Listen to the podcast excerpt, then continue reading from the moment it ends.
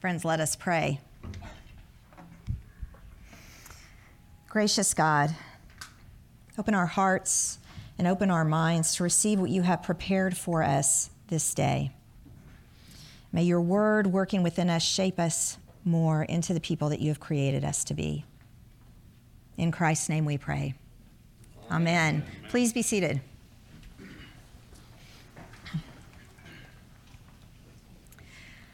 Brian McLaren begins his book, A Generous Orthodoxy, by speaking of the seven different Jesuses that he has known. The first Jesus, the Jesus of his childhood, was the conservative Protestant Jesus. This Jesus was born to die. The focal point was always Jesus' innocent death on a cross for McLaren's sins. Over time, McLaren struggled with this view of Jesus because it seemed an individual, legalistic view with personal but not global import. As a young adult, he next met the Pentecostal charismatic Jesus. This Jesus was present, personal, and dramatically involved in everyday life through the Holy Spirit. But nagging questions about God's concern for the whole world and for creation frustrated him. This led McLaren to the Roman Catholic Jesus. This Jesus saved the church by rising from the dead. In Christ's resurrection, we are able to experience Jesus here and now as well as in the time to come, especially through the sacraments and the ancient traditions. But McLaren continued to be troubled by the exclusivism of this church. Next, he worshiped the Eastern Orthodox Jesus, which took him into a deeper place. Here, there was an emphasis on the Trinity and the mystery of God while still engaging the world. From there, he was led to the liberal Protestant Jesus with a focus on social justice that grew out of a personal relationship with Christ.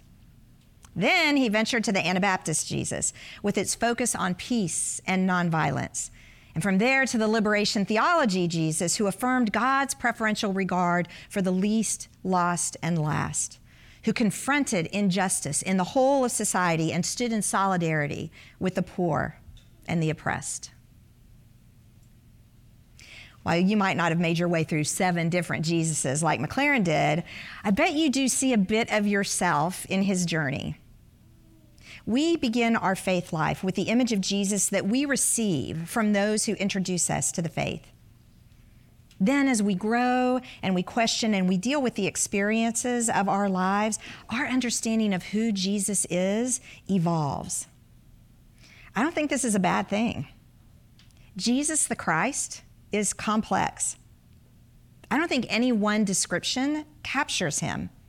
And I think our inability to put him in a box helps to remind us time and time again that he is God and we are not. And we are not meant to fully understand him this side of the veil. Anyone who's ever been to a family Thanksgiving dinner knows that God created each of us very different. And so it makes sense that different folks experience and understand Jesus differently. But this can create some confusion. As the church, our central identity is as the body of Christ. And as the church, our central task is proclaiming Jesus Christ. So, on a day like today, when we proclaim Christ the King, which Jesus are we proclaiming? Fear not. Even though we may all sit here with our varied ideas of who Jesus is, we are helped immensely by the clear, unequivocal, straightforward, and particular language of our passage from Paul's letter to the Colossians. The passage reflects some of the highest Christology in all of Scripture, making extraordinary claims about who Jesus is and how and where Jesus reigns. Jesus the Christ is the image of the invisible God. When we proclaim that Jesus is the image of God, we are proclaiming that Jesus is divine. When Paul uses the word image, he's not implying that Jesus is just like a picture of God. No, he's saying that Jesus is a manifestation of God. Jesus is not just some really good guy or fun dinner companion. He is God. He could not have done for us what he did in reconciling us to God once for all if he were not divine.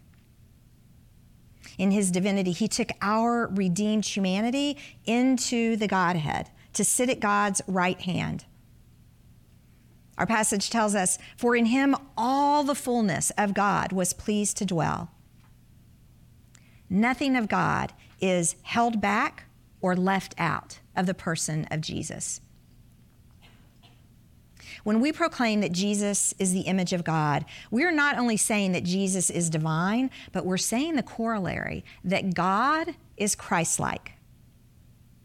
Very often, you will find folks who believe that the God of the Old Testament is not the same as the God of the New Testament. They understand the God of the Old Testament as mighty, judgmental, transcendent, and powerful. And the God of the New Testament in Jesus as merciful, intimate, kind, and inclusive. Many of you may have grown up with a scary God who was always looking for a chance to thump you on the head, who threatened to cause bad things to happen to you if you didn't toe the moral or behavioral line. We have let folks tell us that it is hard to get into God's good graces and inner circle. But God's character is revealed definitively in Jesus Christ.